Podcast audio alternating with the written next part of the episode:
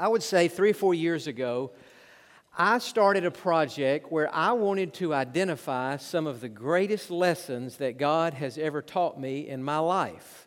You could call them principles or guidelines or truths or lessons or whatever. And so I started working on that project and took considerable time doing it. And I had in my notebook about 50 things that God had taught me through, my, through the years of my life from sermons, from life experiences, just in, in any imaginable way. And I thought, you know, one of these days I want to put that in some kind of a printed form, and maybe that would be a blessing to somebody else. Well, I, I, did something that I seldom do. I put those 50 items somewhere where I, can, I can't find it. I don't know where they are. I mean, but let me tell you this it was really good. All of them were really, it was deep, it was profound, it was really good, but I can't find it.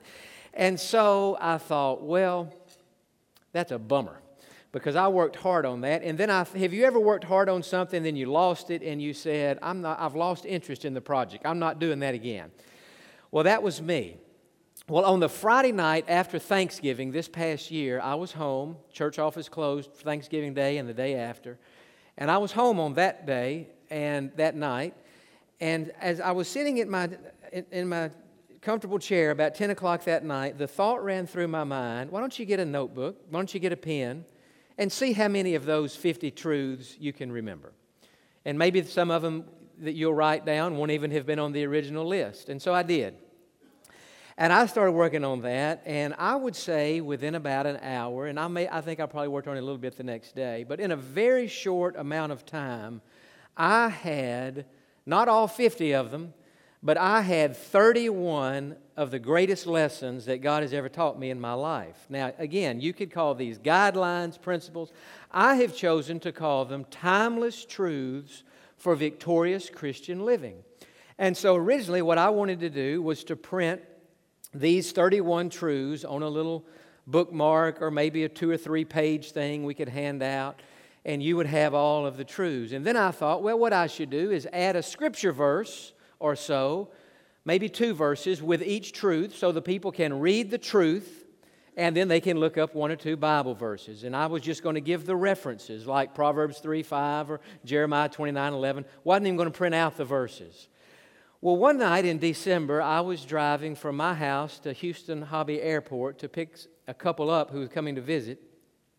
And I was driving down the Beltway feeder, and another thought ran through my mind. Instead of just printing the truth and one or two scripture references, why don't you print the truth at the top of the page, give a brief explanation of the truth, and then print out a page full of verses so that each truth can be on its own page, and you could have 10 or so verses underneath that truth that would put the truth in a biblical context. And so in December, I started doing that. And Lisa Allen, who works at our church staff, and Cindy Johnson uh, who works closely with me, started working very hard on this project. And for December and January and up into February, that was what consumed a lot of our time trying to put a little booklet together. What was going to be a bookmark now has become a booklet. And so when you leave today, we have it.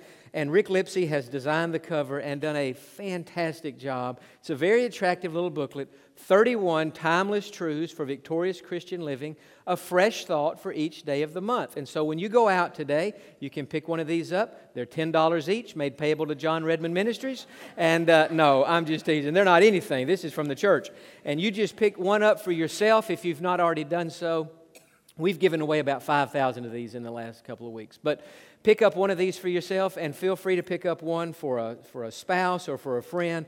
I would encourage you, if you give it away to somebody else, write a little note in there so you'll personalize it so it'll mean something to it. And the way it's designed is that on each day of the month, like today is March the 28th. And so this morning I was home and I read Timeless Truth 28, which simply says, Pleasing God is paramount. And then it has a brief explanation under it, and it says this We should love people we should be kind to people. We should encourage people. We should help people. But we should not spend our lives trying to please people. We should spend our lives trying to please God. At the end of the journey, His opinion is the only one that will matter. If you believe that, say amen. And so there's the truth. And then I had about 10 verses. And I, you just, you, it's not just the reference, it's actual the verse. You don't even have to take the time to look the verses up in your Bible. You could just read the scripture right here. Now, yesterday, and by the way, I do encourage you, here's the only thing I ask before you pick up these books. When you get home today, be sure to read the introduction. It's about two pages. Well, it is two pages. And it explains some extra things that are in this booklet that if you don't read the introduction, you would just miss out on a blessing. I have a morning prayer that we've printed in here. I encourage you to pray that prayer every morning. We've printed the Lord's Prayer. I encourage you to pray the Lord's Prayer every morning. And then I selected 12 of my favorite verses in the Bible. You know, there are over 31,000 verses in the Bible. And so when somebody says, What's your favorite? Well, it just depends what day of the week it is for me or what I'm going through. But I listed out 12 of the greatest and most well known verses in the Bible. And I've been trying to read them every morning. I encourage you to do that. And then go to the truth for that particular day and read it. Don't just rush through it, think about it. Apply it to your lives, uh, to your life, and then read the verses that go with it. Now, yesterday, I woke up and I read Timeless Truth 27 because it corresponded to the day of the month. And after I read it and thought about it, thought about it for my own life, I knew I was going to be speaking today because Dad had asked me to do the sermon today, which I'm glad to do. And I thought that would be a great thought. Not so much of a full blown sermon, but it would be a great thought to share at the Tuesday Bible lunch. And so here's what the thought is Timeless Truth 27 Human beings need rest. If you believe that, say amen. I'm just curious, how many of you right this second are tired? Would you just raise your hand? Okay. And some of you that didn't raise your hand are actually asleep. So would you put. I stood up to preach on Sunday night. This is a true story. I haven't told this to anybody. I stood up to preach, Dad, on Sunday night. And I was two minutes into my sermon. And I looked right over here on the front row, Todd and Dawn Houston, who are two of my best friends. I mean, I don't have any better friends than them and uh, she's like a sister and he's like a brother. I was two minutes into that sermon, and Dawn was yawning. I thought, she's not even going to make it through the introduction. And so I looked over to my, where my family sits, and my parents had my niece and nephew sitting with them. She's six, he's four. My nephew's four, who has endless energy. I've never seen him tired. And as soon as I took my eyes off Dawn, he was putting out the biggest yawn I've ever seen in all my life and I thought, this is my family. And I have still got 35 strong minutes to go in this sermon. So I think most of us are tired a lot of the time. And I'm going to get into that today. I mean, it's not going to be a full blown sermon, maybe, but I'm going to give you enough information that you'll at least know I came prepared. But the fact is, human beings do need rest. God made us that way. Now, here's what that's, so that's the truth. That's just that simple. Human beings need rest. Now, in the explanation of that truth, I've said this we need to regularly draw aside and rest.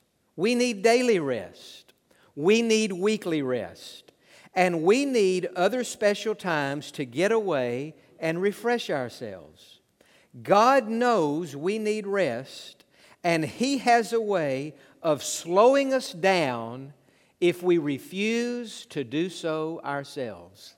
Have you noticed that in your life? If you just get to burning the candle at both ends and going too fast out there, eventually you will slow down. It may not be that you slowed yourself down, it may be that you got sick.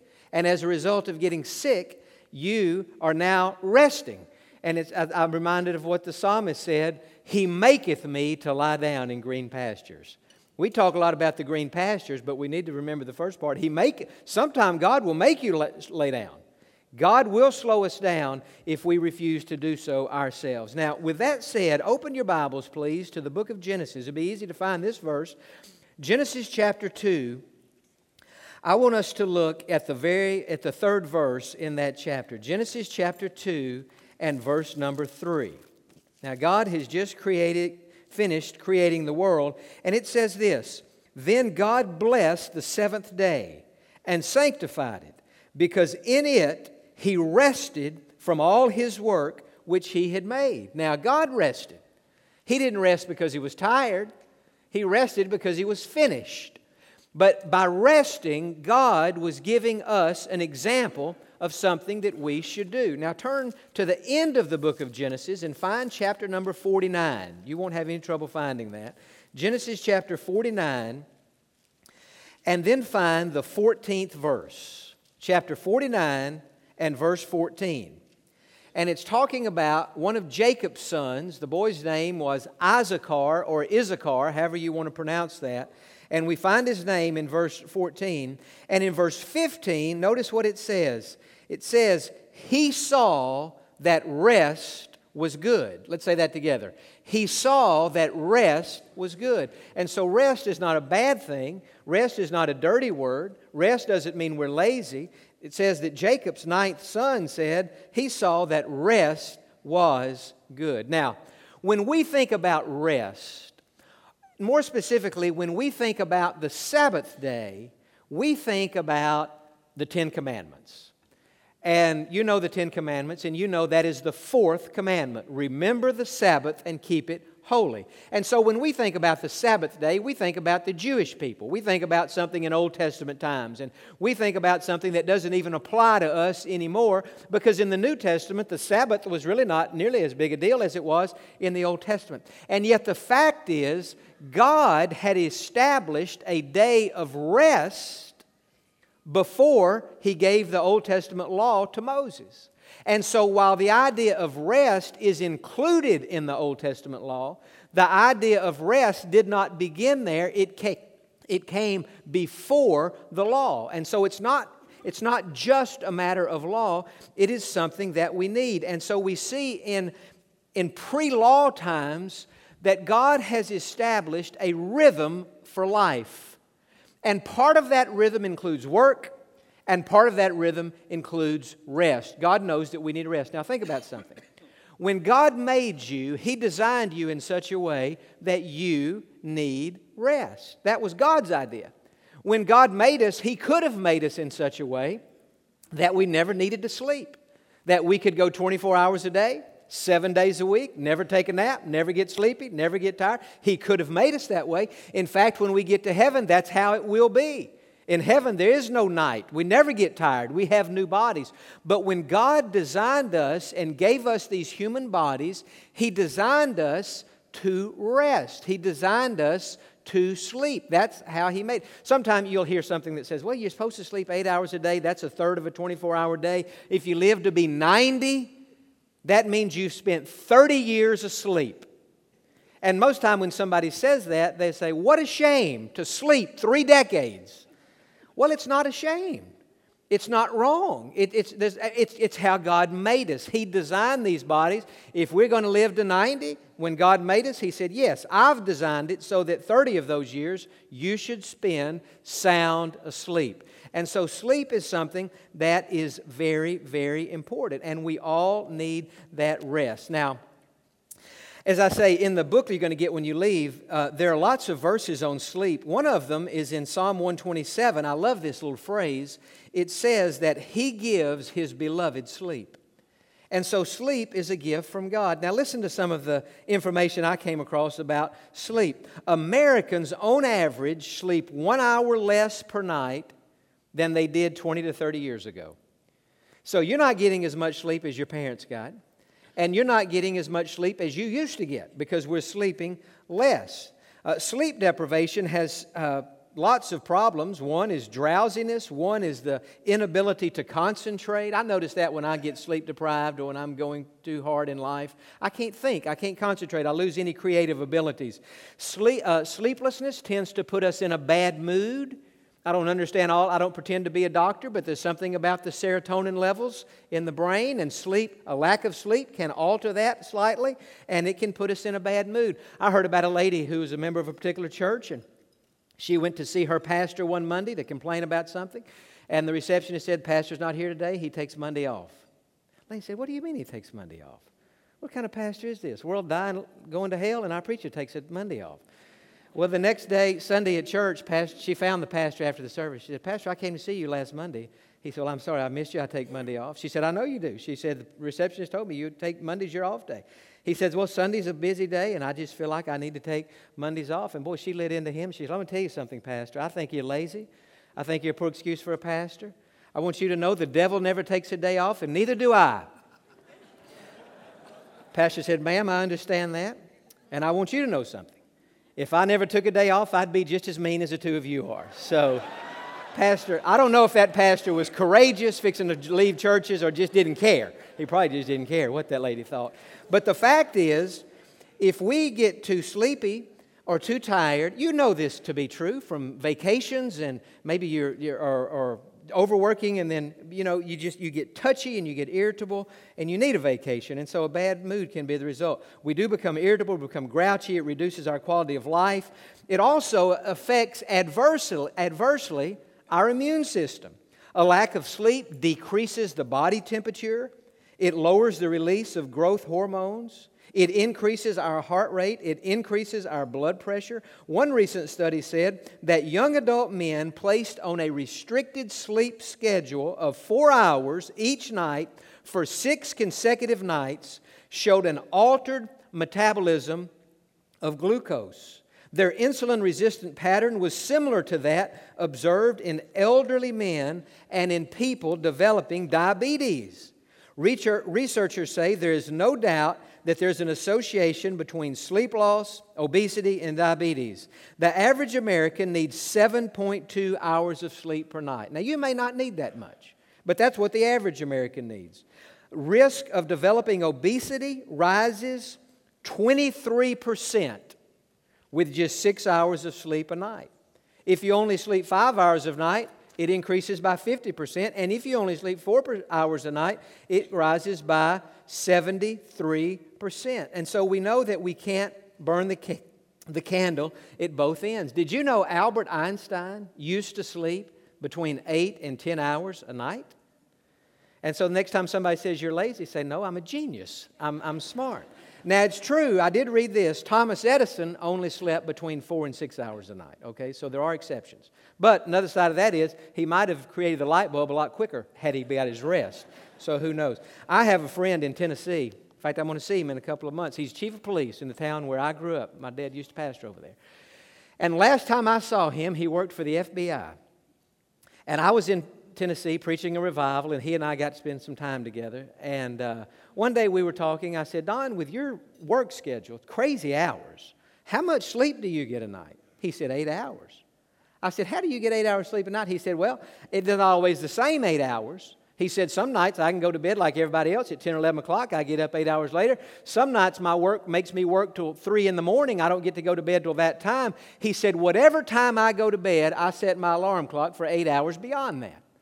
And so if I go to bed at 3 at night, I sleep till 11 in the morning. And he said, I've just learned I have, I have to do that. Dr. R.T. Kendall, who was here back in January, I was quizzing him about some things, and I asked him about his sleep schedule. And he said to me, I, I like to get at least, at least seven hours of sleep a night. I prefer eight, and if I can get nine. Now, he goes to bed really early to get that, but he said, if I can get nine. He said, Jon, I have become, now this is a quote from him, a fanatic about sleep. He said, I'm a fanatic about sleep because here's why. I've noticed if I don't get enough sleep, that I start to get sinus infections. It begins with a sore throat, then a sinus infection. And he said it can get down into my chest, bronchitis. He said last fall I had or almost had pneumonia. He said at my age it could kill me if I let my body get to run down. And so he said, if I have to sleep a little bit longer, I'll make it up later in the day, I'll cut something else out. But he said, I'm not going to sacrifice how much sleep that I am getting. And so, how much sleep we get is very, very important. There's something about rest that our body needs. Now, this is interesting today. It's 1242, which means I have just finished my introduction, and it's time for me to do a whole sermon in three minutes and I'm not going to do it because what I have here is a, it's a whole sermon about the Sabbath and about how we should take every week a day off and what we're supposed to do on the Sabbath. And so, what I want to do is to save that for next Tuesday because he asked me to preach next Tuesday too. And I was not planning on preaching on about rest two weeks in a row. But I believe this I believe in the sovereignty of God. I believe that God is in control of everything. If you believe that, say amen. And I believe if I came out here in good faith, having prepared, planning on preaching the whole thing and just flat ran out of time, that that's God's way of saying this is so important that it needs to be devoted to two weeks. And so we'll pick up next week with our Sabbath, what we do on the Lord's Day and how we worship God and how we rest and some practical benefits of that. But for today, I think it is enough to say as you go from here, get your book and go home and go back into the, your life routine, use this week to evaluate your daily schedule. What time you go to bed, what time you get up, your devotional time, your quiet time. That's why I encourage you to read the introduction to this book because in the back of it, I give a thorough explanation of something God put on my heart about he, how we can have a better prayer life. And so uh, it is so very important. Listen, God cares about every detail of our lives, not just that we're saved. That's the main thing. But He cares about our health, He cares about our energy, He cares about our routine, He cares about our day. Bible says He has the hairs of our head numbered. And so I would encourage you between today and next Tuesday, this is your assignment, and I'm going to make it my assignment too. Look at how you spend time and how much time you spend resting and sleeping. If you say, Jon, there's no way I could get eight hours of sleep a night. If that's what you're saying, let me ask you this how, how many hours a day are you watching television? Because if you say, Well, I can't get enough sleep at night because I'm up so late watching TV, if you knock the TV off earlier and go to bed, your body would be more rested. In fact, your blood pressure would probably be lower too because who needs much of that stuff we see on television? And so think about your schedule, think about your life, and I believe that'll put us in a position to come back next Tuesday and to talk about the practical and spiritual benefits of having a Sabbath day each week. But now we're not just talking about a day, we're talking about within our within each day to have a time where we can get our proper rest. Amen. Isn't that a good word? Father, I thank you today. I didn't know we'd be spend that much time talking about just the importance of daily rest, but I think that's what you have for us today daily rest. And so, God, help us to take this message to heart. And God, help us to apply it to our lives. We don't want to be unnecessarily sick with these things that could have been prevented had we just rested our bodies. And so, God, help us not only to be right spiritually, help us to be right physically, is our prayer in Jesus' name. And all the people said, Amen.